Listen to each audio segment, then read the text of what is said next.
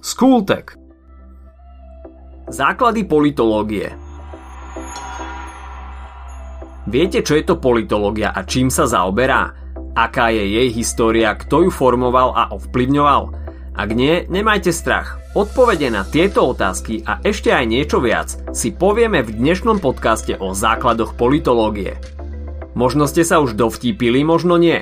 Slovo politológia je gréckého pôvodu a skladá sa zo slov polis, čiže grécky mestský štát, a logos, veda. Je to teda veda o štátoch a ich fungovaní. Za otca modernej politológie je považovaný talianský renesančný diplomat, filozof a spisovateľ Niccolo Machiavelli. Jeho neslávne slávna kniha Vladár zmenila dovtedajšie vnímanie politiky.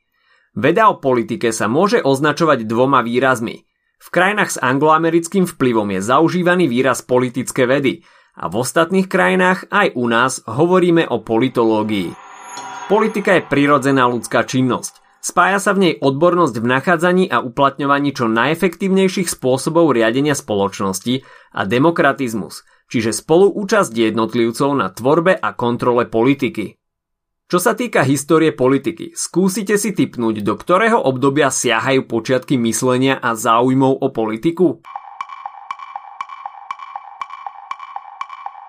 Je to celkom ľahké. Je to krajina a obdobie, ktorú sme už v našich podcastoch spomínali mnohokrát. Staroveké Grécko. Vo svojom diele štát alebo ústava, záleží na preklade, popisuje filozof Platón najlepšiu formu spoločenského zriadenia – O politiku sa zaujímal napríklad aj Aristoteles. Počas stredoveku záujem o politiku mierne upadol. Umeniu riadenia spoločnosti sa však väčšia pozornosť začala venovať počas obdobia renesancie a práve vtedy napísal Niccolo Machiavelli už spomínané dielo Vladár. Samostatnou vedou sa však politológia stala až niekedy na prelome 19. a 20. storočia a rozšírila sa po celom svete – Politické problémy dovtedy tvorili súčasť filozofie. Dôležitým politologickým dielom je kniha Politický človek od amerického autora Seymoura Lipseta, v ktorej označuje občana za základ celej politiky. Politológia má 5 častí. Je to teória politiky, dejiny politického myslenia, komparatívna politológia, politická sociológia a politologická prognostika. Teória politiky sa venuje základným pojmom a definíciám – Dejiny politického myslenia zasa mapujú vývoj politiky od staroveku až po dnešok, ako sa menili politické názory, čo ich ovplyvňovalo, aké boli politické zriadenia jednotlivých krajín od počiatku až do teraz. Komparatívna politológia zasa porovnáva jednotlivé politické systémy, ich ústavy, formy vlády či volebné systémy, čo nám pomáha aj lepšie pochopiť medzinárodné vzťahy. Politická sociológia sa venuje skúmaniu politického správania – Snaží sa o harmonizáciu vzťahov a zmierňovanie konfliktov medzi občanmi a krajinami. Skúma, ako občania reagujú na jednotlivé politiky, ale aj ako politika ovplyvňuje občanov. Politická prognostika sa zasa snaží o predvídanie možného politického vývoja, správania sa občanov a budúcich vzťahov medzi jednotlivými krajinami. A teraz si povieme niečo o štáte. Dôležitým pojmom je zvrchovanosť štátu, čo znamená asi toľko, že konkrétny štát je jediným neobmedzeným vládnúcim subjektom nad určitým územím a jeho obyvateľmi a jeho postavenie nesmie narúšať nejaká iná krajina, jednotlivci či organizácie. Synonymom zvrchovanosti štátu je štátna suverenita. Štátna suverenita sa prejavuje v právomoci vytvárať a meniť prostredie, v ktorom žijú jeho obyvatelia. Chápanie súčasnej štátnej suverenity siaha až do 16. storočia – kedy v roku 1534 anglický král Henry VIII, ten so siedmimi manželkami, ktorý je stále vďačným námetom historických seriálov, osamostatnil anglickú církev od vplyvu Vatikánu. Pápež ho nechcel rozviesť, tak sa nahneval a rozviedol Anglicko s pápežom. A už mu nikto nemohol do ničoho kecať. Církev mala v tejto dobe totiž obrovskú moc – Pápež nielenže korunoval panovníkov, ale zároveň aj výrazne zasahoval do politického diania vo vtedajšej Európe. Len si pozrite nejaký seriál alebo film o rodine Borgiovcov. Ďalším dôležitým aspektom suverenity štátu bolo odňatie štátu z vlastníctva panovníka. Moc už viac nebola koncentrovaná v rukách jedného človeka a postupne sa prešlo k delbe štátnej moci na zákonodárnu, súdnu a výkonnú, ako to poznáme dnes – Štátna zvrchovanosť ale môže byť z mnohých príčin obmedzená, podriadená inštitúcii nezávislej od štátu. Viete, aké tri aspekty ohrozujú štátnu suverenitu?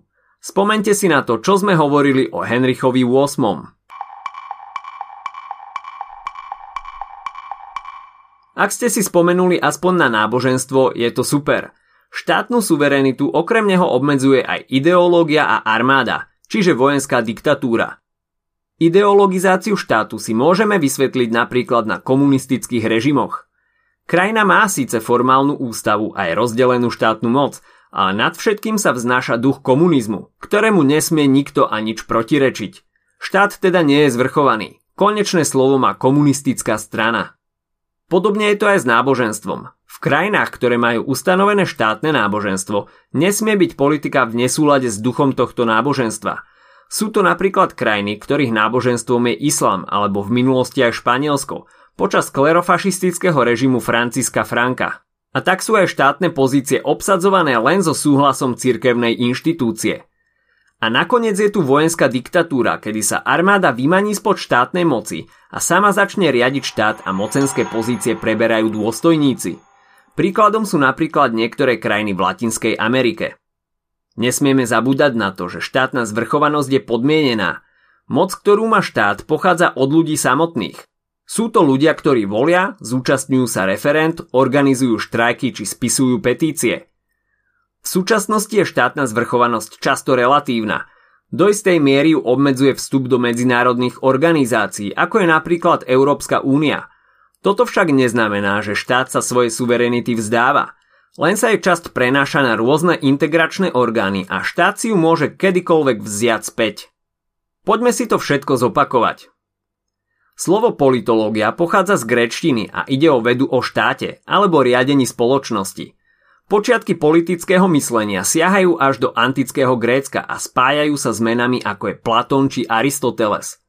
Veľký záujem o politiku bol aj počas renesancie, kedy žil a tvoril napríklad Niccolo Machiavelli – Politológia ako samostatná veda však začala vznikať až niekedy na prelome 19. a 20. storočia a zapamätať si môžete dielo Seymoura Lipseta, Politický človek. Politológia sa skladá z piatich častí. Je to teória politiky, dejiny politického myslenia, komparatívna politológia, politická sociológia a politologická prognostika. Veľmi dôležitý je pojem štátna suverenita, ktorý znamená, že na určitom území je absolútnym panovníkom daný štát a nikto a nič iné nesmie do tejto vlády zasahovať. Štátnu suverenitu ale ohrozujú tri aspekty. Je to štátne náboženstvo, štátna ideológia a vojenská diktatúra. Ak sa ti dnešný podcast páčil, nezabudni si vypočuť aj ďalšie epizódy z Kultegu alebo našej série Hashtag čitateľský denník, v ktorej sme spracovali dve desiatky diel, ktoré by si mal poznať. Potešíme sa aj, ak nás ohodnotíš na Apple Podcasts, napíšeš komentár na YouTube alebo dáš odber na Spotify, aby ti nič neuniklo. A nezabudni o nás povedať kamošom. Počujeme sa pri ďalšej časti z Kultegu.